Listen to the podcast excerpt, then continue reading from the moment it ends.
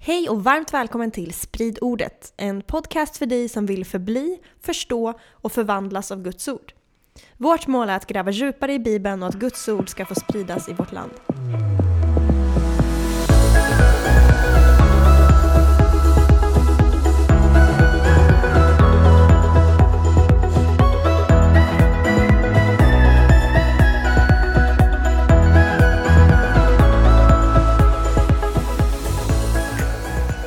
Välkomna till ett nytt avsnitt av Sprid ordet. Grymt ju! Eh, jag vill bara börja med att inleda det här avsnittet med att tagga er, peppa er, uppmuntra er att fortsätta skriva bibelfrågor till oss på hej spridordet.se eller på sociala medier där ni hittar oss. Vi finns framförallt på Facebook och Instagram i nuläget. Och eh, följ oss gärna där, för där kommer det också upp massa annan spännande content som inte är med i podden. Eller hur? Ja, exakt. Så där, om man inte följer oss på so sociala medier, då You're missing out. you're missing out, verkligen. Eh, Så där gör vi massa spännande extra content. Som, ju- Som vad då till exempel? som vadå till exempel? Ja, men, det kan vara allt ifrån att vi går igenom något hebreiskt ord, vad det betyder, till att vi eh, skriver någon kort reflektion kring bibelord eller Eller en väldigt ful selfie. kan dyka upp. Vi har inte gjort det så mycket, men ja, Man vet aldrig. man vet aldrig med dig Jenny vad du kan hitta på. Nej, precis. Jag ska också säga att om man har frågor så kan man också klicka på en länk vi har i beskrivningen av det här avsnittet där man kan, förutom att mejla till oss på hejatspridordet.se så kan man också klicka på den här länken som är till Speakpipe där man kan spela in sitt, eh, sin fråga också. Alltså på, vad heter det, röstmemo. Ja, superkul ju. Så slipper ni höra oss hela tiden. Yes. Får ni höra er själva också. Ja. Eh, ja, och glöm inte att ratea oss heller där, på, där ni lyssnar. Om ni lyssnar på Podbean eller Spotify eller iTunes eller whatever. Eller Apple iTunes Music. finns inte längre. Jo. Det heter Podcaster. Okej, podcaster, whatever. Var ni än lyssnar ehm, så sprider vi ordet till fler. ja, det är bra. Vad ska vi göra idag Petrus? Idag så ska vi göra något annorlunda. Vi ska lyssna på en predikan som jag höll i, i den församling du och jag är med i, i Korskyrkan Yes. Stockholm. Och, eh, ja, det är en lite äldre predikan, men vi tror att den ska välsigna er som lyssnar ändå. Äldre, den är väl från i år? Maj typ, eller? Ja, något sånt kanske. Oj, vad gammal. Alltså, Man vet ju inte när folk lyssnar. De kanske lyssnar om fem år och då är allting äldre. hur som helst, så, det jag skulle säga var att predikan kommer handla om frihet, eller så här snarare eh, verkligen fri. Och eh, friheten efter frihet. Så vi hoppas att det ska bli till välsignelse. Kryptiskt. Ja, lyssna så får ni höra vad han menar. Yes.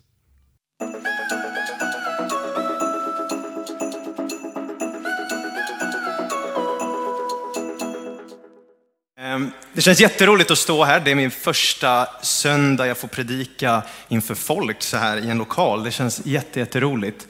Ehm, och vi i Korskyrkan, vi, har, vi jobbar med mycket så här predikoteman under längre perioder och just nu pratar vi om Guds rike.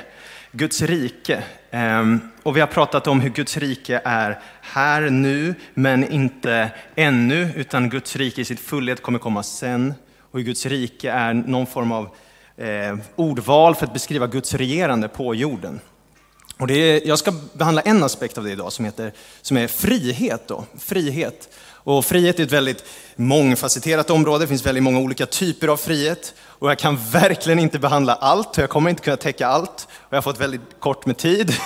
Så hang in there, så kommer det här bli jättebra här. Ehm, vi ska börja med att läsa en bibeltext och vi ska hoppa till Lukas 4. Och det här är alltså precis när Jesus har börjat sitt ministry på jorden. Han har blivit döpt av Johannes döparen, han har gått ut i öknen, blivit frestad i 40 dagar och kommer sen tillbaks i andens kraft och börjar predika om Guds rike. Och då står det så här i Lukas 4 från vers 16. Så kom Jesus till Nasaret där han hade vuxit upp. På sabbaten gick han till synagogan som han brukade. Han reste sig för att läsa ur skriften och man räckte honom profeten Jesajas bokrulle. När han öppnade den fann han det ställe där det står skrivet Herrens ande är över mig, ty han har smort mig till att predika glädjens budskap för de fattiga. Han har sänt mig för att ropa ut frihet för de fångna och syn för de blinda, för att ge dem betryckta frihet och predika ett nådens år från Herren. Sen rullade han ihop bokrullen, räckte den till tjänaren och satte sig. Alla i synagogan hade sina ögon fästa på honom. Då började han tala till dem. Idag har detta skriftställe gått i uppfyllelse inför er som lyssnar. Frihet för de fångna. Frihet till de betryckta. En annan översättning säger frihet till de fångna, befrielse till de bundna. Och det här är vad Jesus kommer med, glädjens budskap om frihet. Jag var själv med om en befrielse kan vi säga förra veckan. Eh, jag fastnade faktiskt. Jag och min, mina vänner i kyrkan, Axel och Simon. Nu lät det som det bara mina enda vänner i kyrkan, Axel och Simon. Jag, jag, jag vill gärna bli din vän också, så jag behöver fler vänner. Nej, men eh, vi, vi, var på ett möte och det var ett möte i en kyrka i Stockholm. Och så satt vi där och eh, eh, träffade en kille som heter Lasse och vi satt och pratade och tiden rann iväg, det blev ganska sent. Och sen när vi ska gå ut därifrån då, tillsammans med Lasse så går vi till, till, ut här på kyrkogården och så är det en stor grind och den är låst. Så vi tänker, ja men vad bra, vi går till andra sidan och kollar där. Så vi går dit, nästa. Låst, låst, låst. Vi går runt hela kyrkogården. Överallt är det låst. Vi är inspärrade och det är väldigt, väldigt höga galler. Vi kan inte klättra över så här. Så Lasse börjar ju ringa folk som ska kunna hjälpa oss. Vi får inte tag i någon. Sen, för att göra en lång, lång historia kort, så till slut så får vi tag i någon som kan komma och ha nyckeln till frihet och låsa upp med nyckeln så vi kan kliva ut och bli fria. Och det här var ju ett glädjens budskap för mig och Simon och Axel, för vi blev fria. Vi hade tidigare varit fångna, men nu blev vi fria. Och någon med auktoriteten kunde göra så vi klev ut i friheten. Um, har du någon gång suttit fast i en hiss? Jag har det. Det är otroligt obehagligt alltså. Sitta fast i en hiss, alltså man, man får nästan panikkänsla sådär. Och, eh, man har nog aldrig värderat sin frihet så högt som när man väl kommer ut ur hissen sådär. Eh, och det är den här typen av nyheter Jesus kommer med. Han kommer med frihet. Det är väldigt glada nyheter, väldigt goda nyheter att kunna bli fri. Eller hur? Men det här är väldigt banala grejer jag pratar om. Att bli fri från en kyrkogård. Eh, även om det skulle vara en predikan i sig själv, bli fri från religion. Ja, men det tar vi någon annan gång. Eh, och, sen, eller fri från en hiss. Men det finns ju mycket värre typer av fångenskap. Man kan vara fångad av depression, det demoniska. Man kan sitta fast i en våldsam relation, i beroenden, eller vad sägs om slaveri? För världen har idag mer slavar än någonsin tidigare. Visste ni det? Det finns fler slavar idag än någonsin tidigare. Över 40 miljoner är slavar idag i världen. Och det är därför du ska köpa Threads of Hope-grejerna sen, för vi hjälper de kvinnorna ut ur trafficking. Men den här bibliska idén om frihet, det är ofta i relation till slaveri. Det handlar väldigt sällan om hissar eller kyrkogårdar. Det handlar om slaveri. Och det finns en berättelse i Bibeln som, som är som signumet för Bibeln, som liksom sätter tonen för resten av Bibeln. Och det är uttåget ur Egypten. De flesta har hört talas om den berättelsen. Hur Israels folk för 3500 år sedan sitter fast i fångenskap i Egypten. De är slavar i Egypten. Guds utvalda folk, det folk han hade utvalt genom Abraham, Isak och Jakob. Så småningom hamnar de i Egypten och Istället för att vara en välsignelse till världen så blir de slavar och blir förtryckta. Och de är slavar väldigt länge, 400 år. De sitter fast i fångenskap i 400 år. Det är alltså tio generationer. Och de levde i en livsstil som var så förtryckande att de troligtvis hade glömt bort vem Gud är. De hade kanske glömt bort hur man tillber, vem man tillber. Och de började anpassa sig efter den här hemska miljön. De hade blivit marinerade i slaveri. De tänkte som slavar, de åt som slavar, de arbetade som slavar, de födde sina barn i slaveri. Slaveri var det enda de kände till. Men till slut så kommer de till en breaking point, en bristningsgräns där de inte längre orkar mer än mer. Och de börjar ropa ut till Gud. De börjar ropa, rädda oss, rädda oss, rädda oss. Har du varit med om det någon gång? Att du kommer till en breaking point där du inte pallar mer än mer? och du ropar Gud, hjälp mig, jag orkar inte mer. Jag klarar inte mer. Jag orkar inte av den här situationen. Det var så det var, de ropade befria oss. Och vet ni vad som händer? Gud kommer med räddning. Gud kommer med befrielse. Kanske inte på det sättet de tänkt. Och det är också en annan predikan i sig själv. Det kommer, Mose kommer där, som är en av dem som de själva förkastade, de inte ville veta av. För räddningen såg så familjär ut, så vanlig ut. Det såg så ordinärt ut. Det var en av oss. Det kanske är något ord till någon här. Att ditt bönesvar kommer inte se ut som du tänkte, utan det kommer se ut som något ordinärt, något vanligt. Och hur som helst, sen så börjar Gud det här stora projektet att rädda dem från slaveri. Och berättelsen är välkänd hur det går igenom tio plågor. Den sista plågan är där de ska ta ett lamm, ett ett år gammalt felfritt lamm, offra det och ta dess blod och stryka på sina dörrposter, så ska de bli skonade när dödsängen sveper förbi. Och de gör det här och eh, egyptierna blir helt förkrossade när det här sker och, eh, och hebreerna får gå ut i frihet. Och de kommer till Röda havet och där kommer de över också på andra sidan, ut i öknen. Och nu när de kommer över där, havet, så har de kommit bort från 400 år av slaveri. 400 år av att vara farao till lags. 400 år av att bara överleva. 400 år av slavmentalitet. 400 år av att vara förtryckt. 400 år av fattigdom. Men bara för att du blivit befriad från en omständighet betyder det inte att omständigheten inte påverkat dig. Går det verkligen att bli fri från en mentalitet, ett sinne du blivit dränkt i, marinerad i 400 år? Ja, det tog kanske 40 timmar att ta ut hebreerna ur Egypten. Men det skulle visa sig ta kanske 40 år att få ut Egypten ur hebreerna.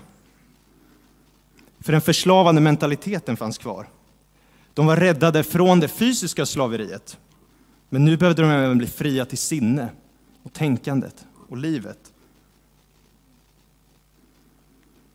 För de visste ju inte hur det var att vara fri. Hur lever man ens fri? De hade ju inte lärt sig det, de visste ju bara hur man är slav. Så de behövde nu lära sig att leva i sin nya identitet som fri. För ni vet, att vara slav, det gör någonting med hur du tänker. För när människor är bundna, oavsett skäl, så slutar vi fungera efter vår bästa förmåga. För vi är som gjorda för frihet. Och jag läste en studie om hur folk som är fast i fängelse, de har stor risk att bli förändrade, för de får ett nytt normalt. Och sen när de kommer ut i frihet, då hjälper det dem inte så mycket, för de är vana vid det här bundna. Och den här studien sa att, de, att fängelse ofta ändrar folk i sin core.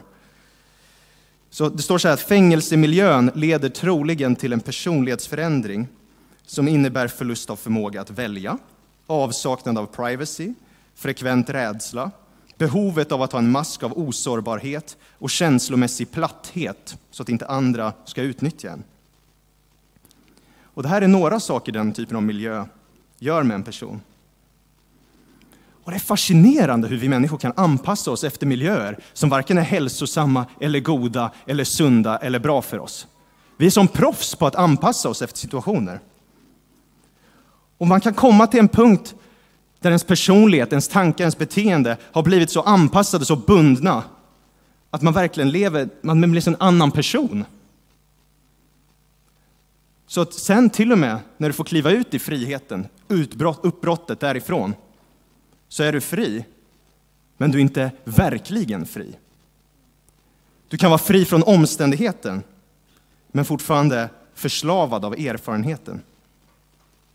Och det här vet de som jobbar med våld i nära relation mycket väl, där, om normaliseringsprocess och hur man blir normaliserad i det. Och det tar flera år sedan att kunna tänka rätt igen. Även om allt sitter inte på huvudet, det är även praktiska saker som behöver lösas såklart. Men slaveri och fängelse och allt det. Så fängelseväggarna är borta, men inte den mentala väggen, eller hur? Slavrollen är försvunnen, men du har en slavmentalitet kvar. Du är inte längre under förtryck, men du tänker som en förtryckt. Och det här tror jag gäller vårt kristna liv också. Att vi som tror på Jesus, vi blir fria i honom. När vi tar emot honom som vår personliga Herre, räddare och frälsare, då blir vi fria. Han friköper oss, han gör oss räddade, som att vi blir räddade ur Egypten. Men Sen har vi en process att börja lära oss att leva i den nya identiteten. En livstid av att lära oss leva i frihet. Och den här bilden på att lämna Egypten, det är också en bild på det kristna livet. Där Egypten är som en bild på världens system och, och hur farao och det här slavdriveriet är en bild på synden. För synden i Bibeln porträtteras som en slavherre, en slavmästare som driver oss till att bete oss på ett sätt som vi inte är ägnade till att göra. Och sen när hebreerna kommer ut där i de här olika plågorna så blir de ju räddade genom ett lamm som offras och hans blod och lammets blod stryks på trä. Precis som vi kristna då blir räddade genom Jesus Kristus, Guds lamm, och hans blod ströks upp på korsets trä så att vi kan bli fria, befriade. Och sen när de kliver över Röda havet, det är en symbol på dopet, att du begraver ditt gamla liv, du lämnar Egypten och kliver ut i den nya friheten, ut i öknen. Men ökenperioden kan vara lika tuff, för du är inte i det förlovade landet ännu.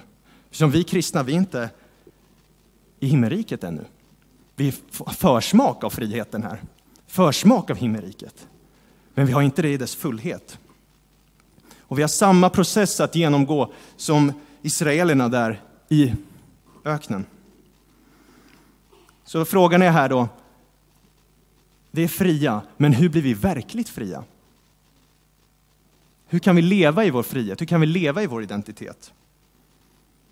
För har du någonsin träffat en kristen som sitter fast, fortfarande bunden av synd, fortfarande bunden av sitt förflutna, bunden av fördömelse, bunden av skam, bunden av skuld?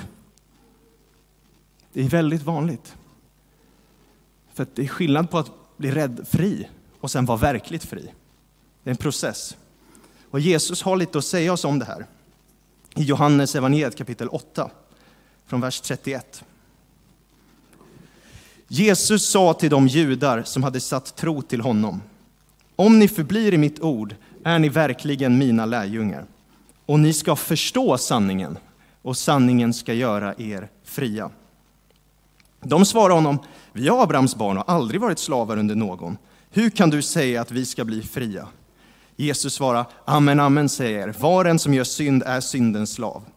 Slaven bor inte kvar i huset för alltid, men sonen stannar där för alltid. Om nu sonen gör er fria blir ni verkligen fria. Kan vi säga amen?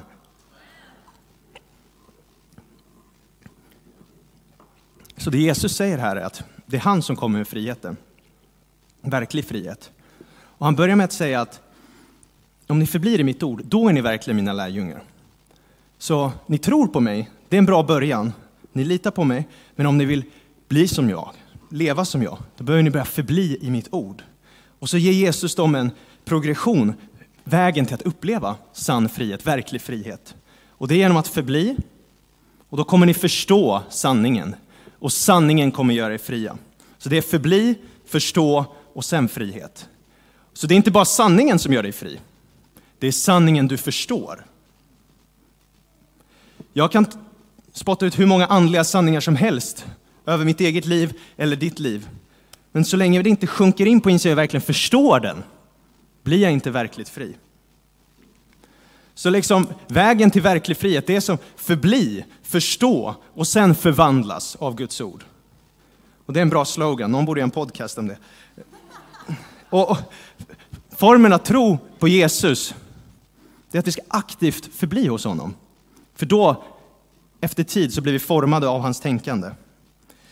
Jag vet inte, ni som scrollar på Instagram eller kanske till och med Facebook, då har ni kanske sett det här citatet som dyker upp. Show me your friends and I'll show you your future. Någon som sett det citatet någon gång? Det citatet, det är sant. Det är sant. Show me your friends and I'll show you your future. Du blir som du umgås. Och det är därför Jesus säger, umgås med mig, förbli i mig. För det är då du kommer få uppleva den verkliga friheten. Och den förvandlingen som börjar hända är att vi, när vi förblir i hans ord, det är att vi börjar tänka fritt. Vad innebär att tänka fritt? I Bibelns bild av fritt tänkande, det är att tänka fritt utan syndens influens på våra tankar. För vi alla människor, vi har en syndig natur, vi har syndiga begär, och det är det vi behöver bli fria från. Liksom. Det är vårt gamla egyptiska, eller vad ska vi kalla det, det slaviska i oss. Slaviska, det blir fel. det slav, slavanden liksom i oss. Um, men Och synden är som en slavherre över alla människor då. Men Jesus kommer då och säger att nej, nu kan jag vara herre i ditt liv. Nu behöver du inte följa dina begär längre, utan du kan följa mig. Och Jesus erbjuder en frihet att vi människor behöver inte längre vara styrda av alla impulser, begär och känslor på vår insida, utan jag kan vara styrd av någonting annat. Och det här hade jag väldigt svårt att förstå när jag inte var kristen. För jag tänkte bara, okej okay, om man blir kristen då måste man börja lyda massa bud och det känns så förslavande och så hämmande. Men jag förstod inte att jag då redan var slav. För andra Petrusbrevet 2.19 säger så här. De, alltså hedningarna, lovar dem frihet, men är själva slavar under fördärvet. För det man besegras av är man slav under.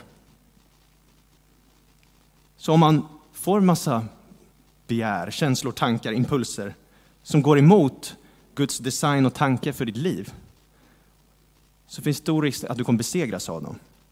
Och ett liv utan Jesus kommer du alltid besegras av det.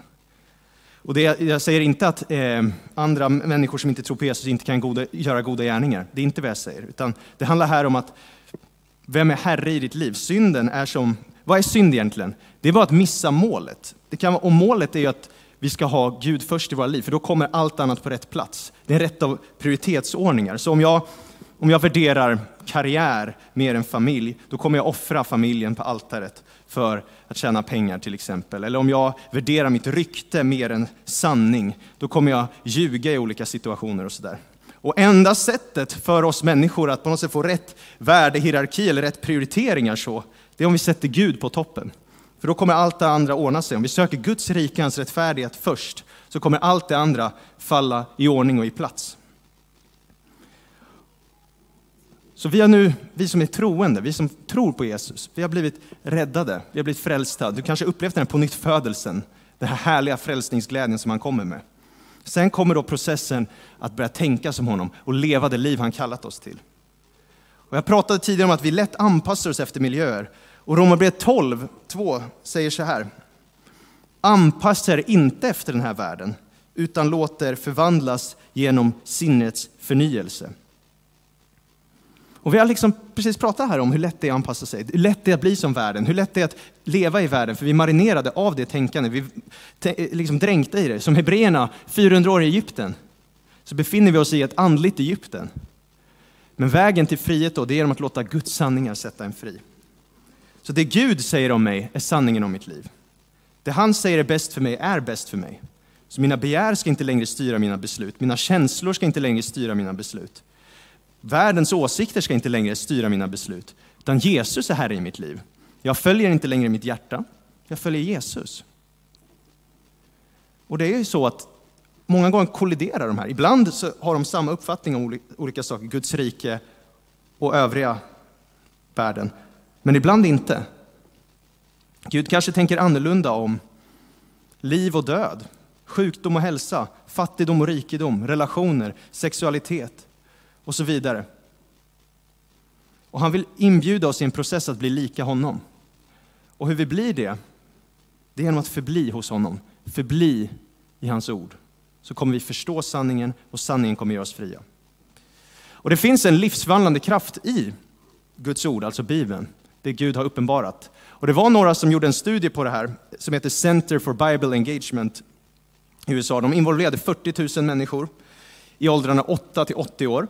Och så skulle de se, liksom, har Bibeln någon effekt på människor? Så man involverade människor i alla livets sfärer som läste Bibeln ibland, eller in, eh, jättemycket, eller inte alls. Sådär. Och man såg faktiskt ingen märkbar skillnad på människors liv som läste Bibeln en gång i veckan, två gånger i veckan eller tre gånger i veckan.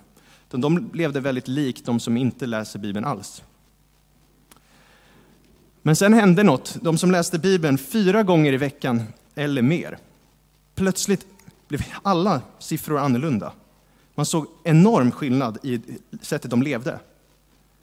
Man märkte att det var 57 procent eh, lägre chans att man ägnade sig åt fylleri, 68 procent lägre chans att man hade sex utanför äktenskap, 61 procent lägre chans att man tittar på pornografi, 74 procent chans lägre eh, att man ägnar sig åt gambling, ensamhetskänslor sjönk med 30 procent, Problem med ilska sjönk med 32 procent. Bitterhet i relationer sjönk med 40 procent.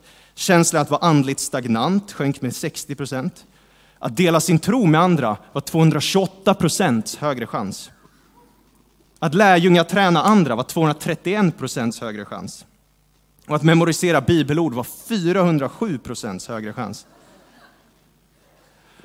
Och vad är poängen med det här? Det är att om man förblir i ordet så förvandlar det dig.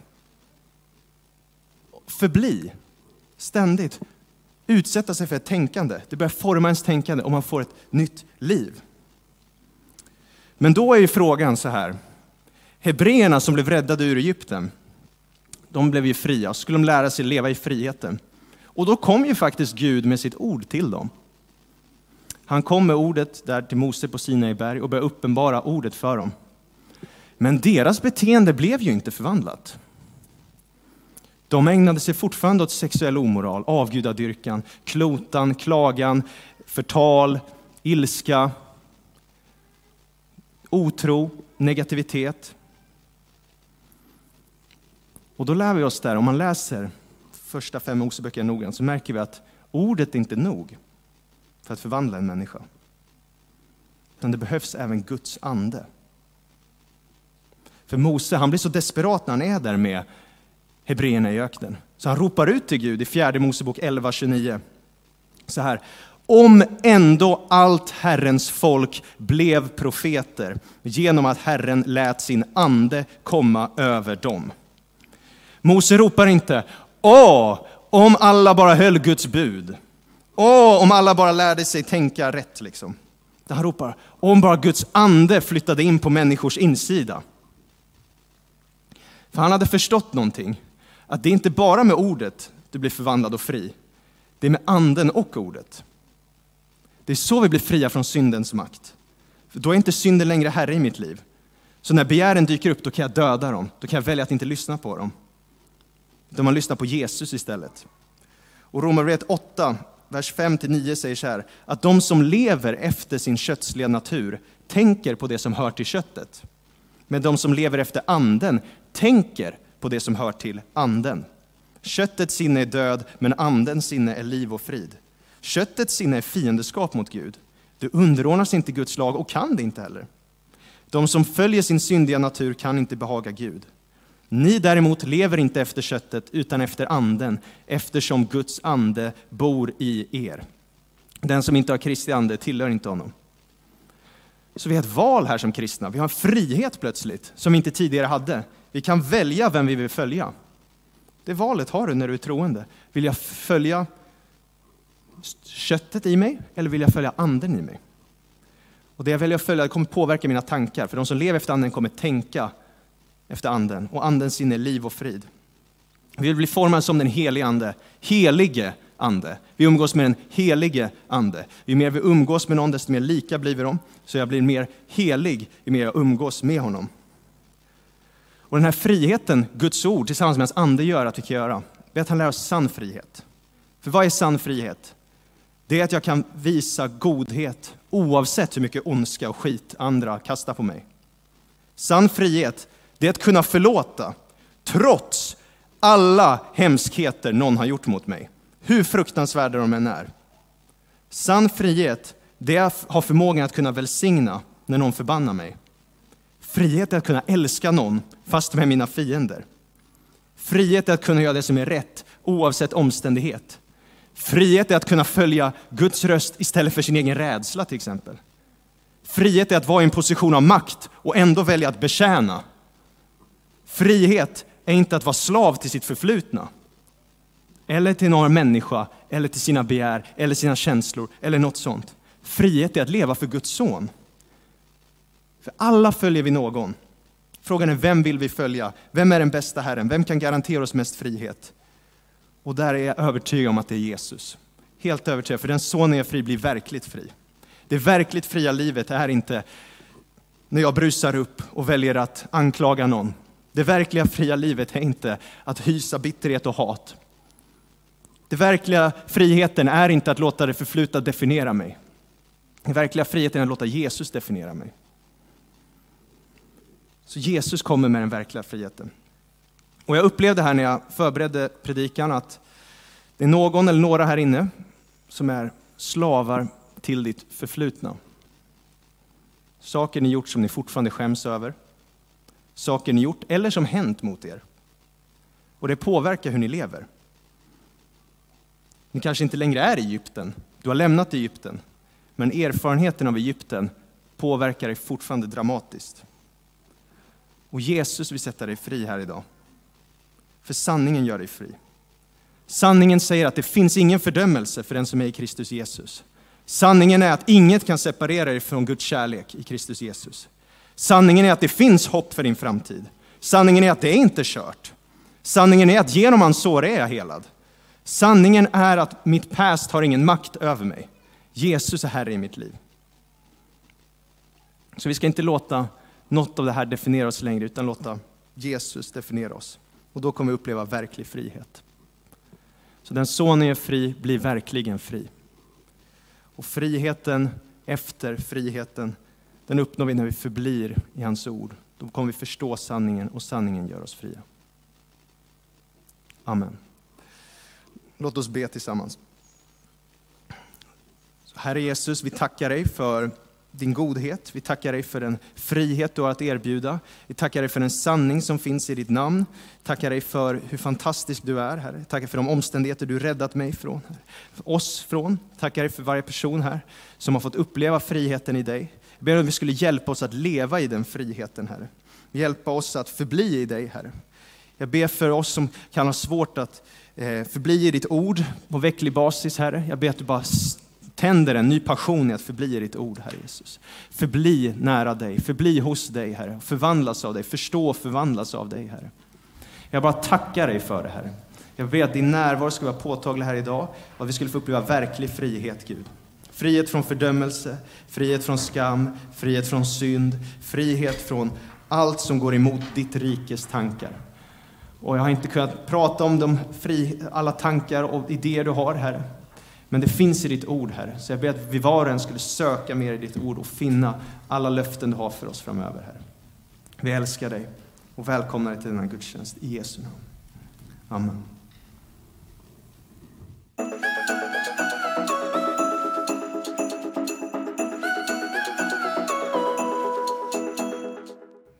Tack att du har lyssnat. Hoppas det här har varit till välsignelse för dig och får bidra med ännu mer frihet i ditt liv. Dela gärna med dig av det här avsnittet till någon du tror behöver höra det. Så hörs vi snart igen.